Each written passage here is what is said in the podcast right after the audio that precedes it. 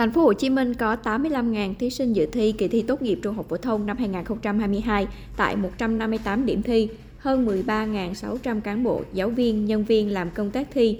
Chiều nay có 1.336 thí sinh ở thành phố không đến làm thủ tục dự thi, một thí sinh F0 dự thi được bố trí phòng thi riêng, một thí sinh bị gãy tay sẽ được bố trí cán bộ coi thi viết hộ và có máy ghi âm, ghi hình đúng quy định. Các điểm thi đều bố trí khu vực để đồ cá nhân của thí sinh cách phòng thi từ 25 đến 30 mét, nhắc nhở thí sinh tránh việc mang theo quá nhiều đồ cá nhân. Em Phạm Minh Nhật, học sinh lớp 12 trường Trung học phổ thông chuyên Trần Đại Nghĩa, thành phố Hồ Chí Minh, khá tự tin để bắt đầu kỳ thi vào ngày mai. Em cũng đã giữ bình tĩnh cho nó không có quá lo lắng quá. Giờ là hiện tại em cũng đã um, làm làm nhiều cái đề, cũng uh, ôm uh, công thức uh, lý thuyết này nọ.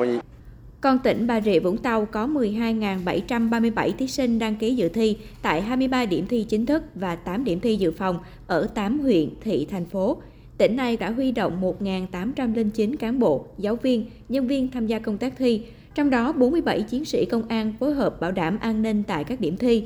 Chiều nay, 430 thí sinh không đến làm thủ tục, nghe phổ biến quy chế thi. 122 giám thị vắng họp tại điểm thi với nhiều lý do như người nhà mất, bệnh, Tại Bình Dương, nhiều thí sinh trong tổng số 12.900 thí sinh ở 28 điểm thi chính thức cũng không đến nhận phòng thi làm thủ tục dự thi. Kỳ thi năm nay, tỉnh Bình Phước có 28 điểm thi với tổng số 10.766 thí sinh đăng ký dự thi. Tỉnh huy động 2.586 cán bộ, công chức, viên chức tham gia làm các nhiệm vụ phục vụ kỳ thi tỉnh đoàn Bình Phước đã thành lập 27 đội hình tình nguyện với 734 đoàn viên, thanh niên sẵn sàng hỗ trợ, tiếp sức nước, khẩu trang, nước rửa tay sát khuẩn, các suất ăn miễn phí cho thí sinh. Đến cuối chiều nay, tỉnh Long An cũng chưa phát hiện trường hợp thí sinh thuộc diện mắc hoặc nghi mắc COVID-19. Có 15.290 thí sinh đến 36 điểm thi để làm thủ tục dự thi, vắng 78 thí sinh, trong đó 5 thí sinh ốm nhập viện do sốt xuất huyết và một số nguyên nhân khác. Đoàn công tác do Thứ trưởng Bộ Giáo dục và Đào tạo Nguyễn Văn Phúc làm trưởng đoàn có buổi kiểm tra, làm việc với Ủy ban Nhân dân tỉnh Long An về công tác tổ chức kỳ thi.